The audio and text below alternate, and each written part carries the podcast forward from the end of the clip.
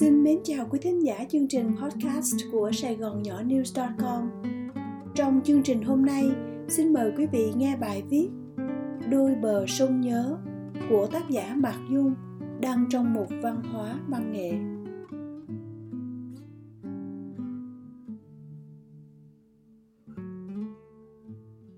Bìm bịp kêu chiều, cô Tư lại ra bến nước như thường khi. Con nước tháng 9 ngầu đỏ phù sa, bập bềnh những đám lục bình khoe hoa tím ngắt. Trên khúc sông quanh co khúc hiểu, màu lục bình tím liệm cả hai bờ. Màu hoa tím tím điểm trắng tô vàng trên cánh và nhị, trông đẹp và buồn trên bến sông già cỗi với hai con nước ngược xuôi. Hai ngày nữa thôi là con Cúc lấy chồng. Cô ra đây giặt đồ cho con bé lần cuối, trước lúc nó đi xa. Không phải con nhỏ lười nhát hay làm nũng mẹ, mà chính cô Tư muốn làm thay một lần như hành động âu yếm cuối cùng dành cho đứa con yêu. Tội nghiệp con nhỏ, sanh ra đã không cha, ngày theo chồng lại thui thủi chỉ mỗi mẹ đưa tiễn. Nghĩ đến đây cô Tư lại âm thầm rơi lệ. Nhớ ngày nào cưu mang con nhỏ, quả là đắng cay. Tình chi cay nghiệt, sớm thì trắc trở, muộn lại đeo mang. Đến thời con cúc, cũng chẳng êm đẹp gì. Tình đầu, thương ai lại không thương, thương nhầm con trai của thằng cha út bên kia sông.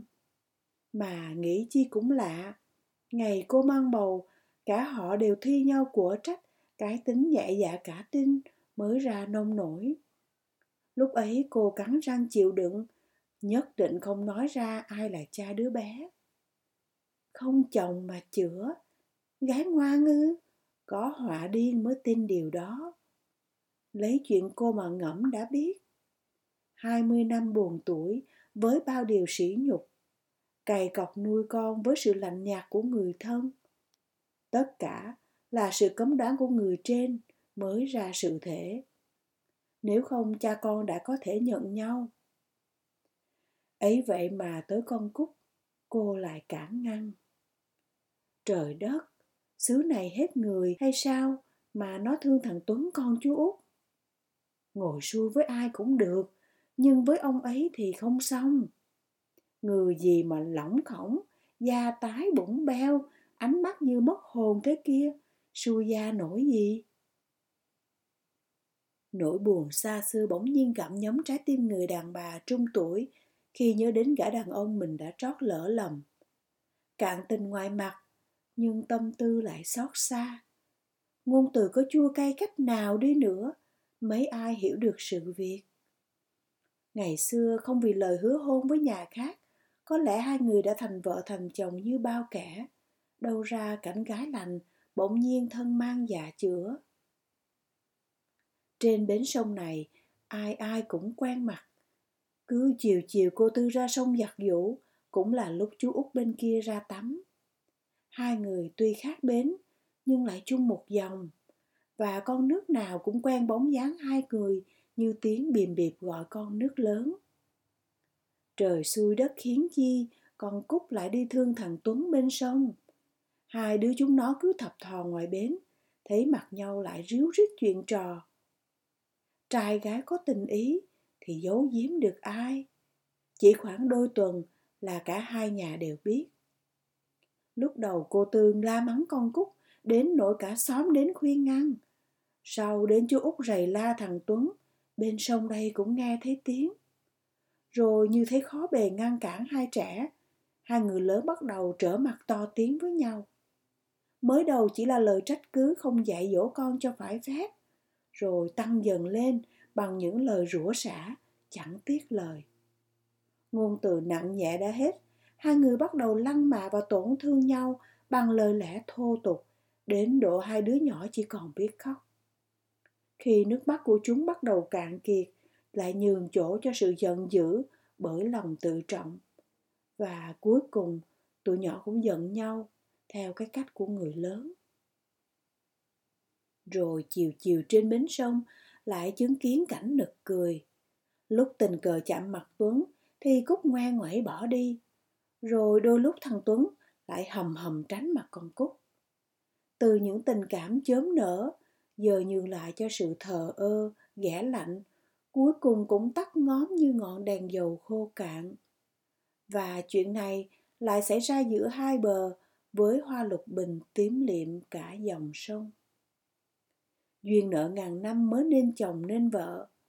Câu ngàn ngữ vùng quê trở nên đúng đắn khi người hai bên chứng kiến sự thay đổi của hai đứa nhỏ. Tụi nó hết duyên rồi, nên mới thế, chứ như nặng nợ với nhau thì xá chi những lời qua tiếng lại. Có hôm chú út ra sông tắm, phát hiện ra thằng tuấn thọc thò sau hàng chuối, với đôi mắt hiên hiến ngó qua sông. Đôi mắt già lập tức quắt lên giận dữ. Thế là thằng con trai lãng đi mất bên đây sông chuyện đâu có khác. Hễ công cúc lãng vãng ra bờ sông, cô tư lại cấm tiệt với những câu rủa xả thiệt là nặng nề. Bây giờ dù có muốn, nhưng với sức ép hai bên, hai đứa nhỏ cũng không còn cơ hội hàn gắn tình cảm ban đầu. Nếu như trong suy nghĩ chúng còn chút quyến luyến, thì với những người già dặn vẫn còn nhiều cách để cấm đoán cản ngăn hoa tím lục bình nở rộ vào mùa hè thu. Còn tình yêu thì mùa nào để nở? Tình yêu nào có mùa nên chú út và cô tư theo sát hai đứa nhỏ từng bước một. Họ nhất quyết phá hoại cho kỳ được tình cảm của hai đứa trẻ nhằm thỏa mãn tự ái bản thân. Cúc lấy chồng là chuyện hỷ sự, cô tư dĩ nhiên là vui rồi. Nhưng bên kia sông chú út cũng hỉ hả nhìn vào đôi mắt khắc khoải của đứa con trai mà mừng lây. Nỗi vui mừng ích kỷ nhỏ mọn dưới nhiều cách nhìn. Chú vui vẻ nhận lấy như một phần thưởng khi đã bỏ công sức và nhiều nhiều thứ nữa để đạt được. Ngày xưa lúc cưới vợ, chú út nào có thương gì? Chỉ tại hai họ kết ước từ lúc nào không biết. Đến lúc trưởng thành đám cưới đã chờ sẵn cô dâu chú rể ngỡ ngàng trong ngày cưới, còn bên ngoài lại có người âm thầm khóc thương. Chú út biết vậy, nhưng không dám cưỡng gia đình và cứ thế cuốn vào cuộc sống vợ chồng với người con gái mình không yêu. Tình cũ ray rứt, duyên mới bén dần và thằng tuấn ra đời như sợi dây ràng buộc tình cảm vợ chồng không sao chối bỏ được. Chính lúc này chú út đã phạm một sai lầm, không sao tha thứ được và chuyện ấy đã kéo dài hơn 20 năm với bao buồn nhớ đau thương. Sai lầm trong quá khứ là bài học đắng cay chú Út không sao quên được. Đời cha dạy thì con phải tránh. Để sai lầm cũ không phải lặp lại. Lúc thằng Tuấn mới 16 tuổi, chú đã đến ước với một nhà gái chung làng. Vậy là thằng Tuấn lại có số phận giống như chú ngày xưa, nhưng khác đi một chút là trắng trong thơ dại. Dĩ nhiên xét thân thế nhà gái thì tốt quá đi rồi. Trai hiền, gái ngoan, hai đàn đều vui vẻ. Rồi mọi sự bỗng nhiên thay đổi đến dị kỳ. Cái điều chú nơm nớp lo sợ lại xảy ra khi con cúc xinh xắn hớp hồn cậu trai cưng. Nỗi sợ hãi trong quá khứ, thất bại trong hiện tại khiến chú phẫn nộ và giận dữ với thằng con, cứ thế trút ra hoài. Dù sao cũng phải ngăn chúng, ngăn đến cùng với thái độ quyết liệt không ngần ngại. Cô Tư bên kia nặng lời, thì chú cần chi phải ngần ngại. Thế là hai bên thi nhau dung tục với những lời bình thường chú chưa bao giờ nghĩ đến. Chửi rủa nhau là thế, nhưng bụng dạ lại xót xa. Ngày ngày chung một dòng nước, cớ chi cư xử cách ấy.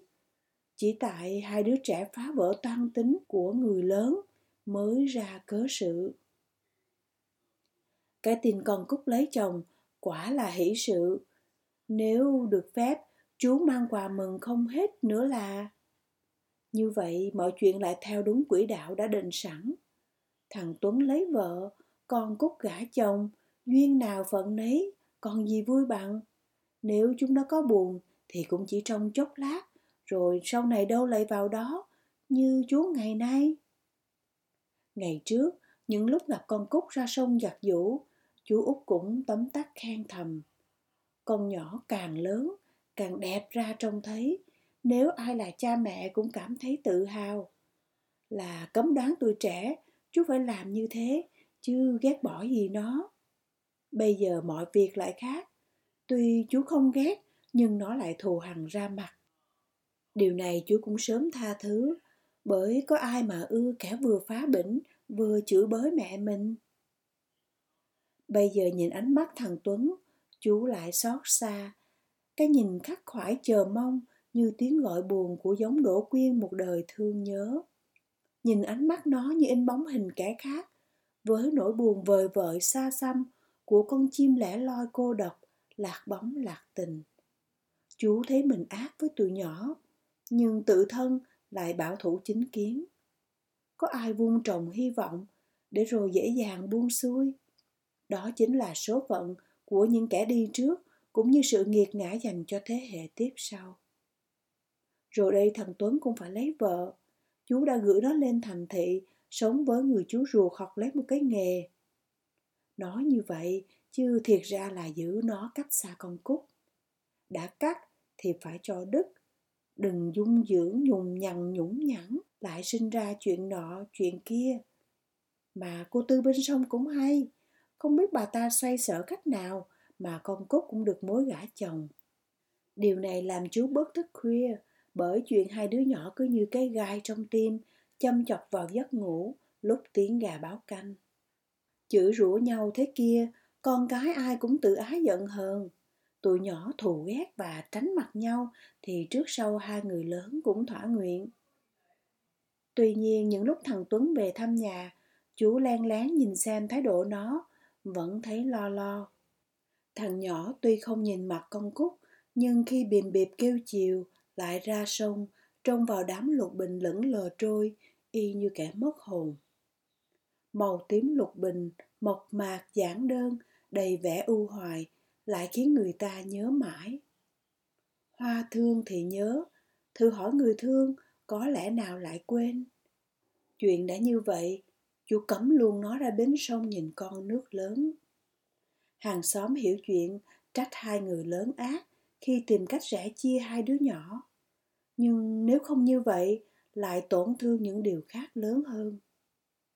Hàng ngày, chú út vẫn ra sông tắm, trông qua gian ngạn nơi ấy cô tư đang giặt giũ như thường khi. Động thái hai người tuy không thay đổi, nhưng trong dạ lại có sóng cồn bởi những việc cố ý gây ra nhằm bảo vệ cho mình. Dù sao cả hai bây giờ có thể thở phào với cái tin con cúc lấy chồng. Lấy chồng là đường về đã dứt, thằng tuấn có thể yên lòng, nay mai đi cưới vợ. Tình cảm đổ vỡ, có thể thay hạnh phúc mới, rồi năm tháng sẽ tìm quên chú muốn như vậy lắm và cứ mãi nghĩ. Cô tư vừa xả thau đồ cho con, vừa ngó sang bên sông bằng ánh mắt hậm hực, dỗi hờn con cúc lấy chồng là cô ra tay trước, chứ không phải trông chờ lời hứa hôn trời đánh của thằng cha út ấy đâu. Con nhỏ đẹp người lại tốt nết thiếu gì mai mối, chỉ đôi ba tháng cô đã sắp xếp được ngay. Nghĩ đến chuyện ngồi xuôi với ông ấy đã thấy lạnh cả mình. Chuyện gì cũng có thể, chuyện ấy nhất định là không. Có chết, cô cũng nói vậy, cho dù con cúc đáng thương lắm. Từ ngày xảy ra chuyện, con nhỏ mắt cứ đỏ hoe. Cô tư biết vậy, vẫn dửng dưng với nét mặt lạnh lùng. Qua khung cửa sổ, con cúc cứ trông xuống bờ sông, nơi tím màu hoa dại lặng lờ, người như hóa đá cô tư bỗng nhiên nổi giận, đóng ngay đôi cánh cửa. Cái đồ khỉ gió đó, mày nhớ làm cái gì? Rồi không hiểu sao, cô quay đi với đôi mắt chợt đỏ, nhìn ra bờ sông với bạc ngàn sắc tím đương trôi.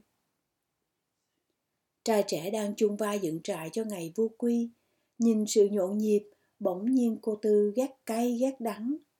Ngày vui của người, ngày buồn của ta và biết đâu xa bên kia lại có người lặng yên để khóc. Cúc lấy chồng là chuyện hỷ sự, chuyện vui như vậy, nhưng trong sâu thẳm, cô tư lại buồn vời vợi, buồn vì nỗi chia xa. Nhìn người đàn bà đang lúi húi bên sông, chú út chợt thấy thỏa mãn. Thỏa mãn nhiều thứ lắm, nhưng nói sao bây giờ? Con cúc lấy chồng trong khách dự dĩ nhiên là không có chú nhưng trong thâm tâm chú, muốn làm kẻ được mời. Đơn giản, vì đó là ngày vui của hàng xóm bên sông, cũng là ngày vui cho những toan tính mong cầu.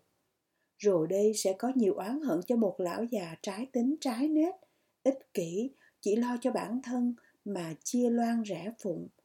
Nhưng ai biết đâu đó là hỷ sự. Thằng tuấn tất nhiên sẽ buồn, và buồn nhiều lắm, nhưng nỗi đau nào chẳng qua khi còn có thể. Chú út nhìn những bông lục bình đang tím thẫm trước buổi hoàng hôn, ngước mắt nhìn trời như lời tạ tội. Biết đâu ngày nào đó, chú có thể kể cho đứa con trai một câu chuyện.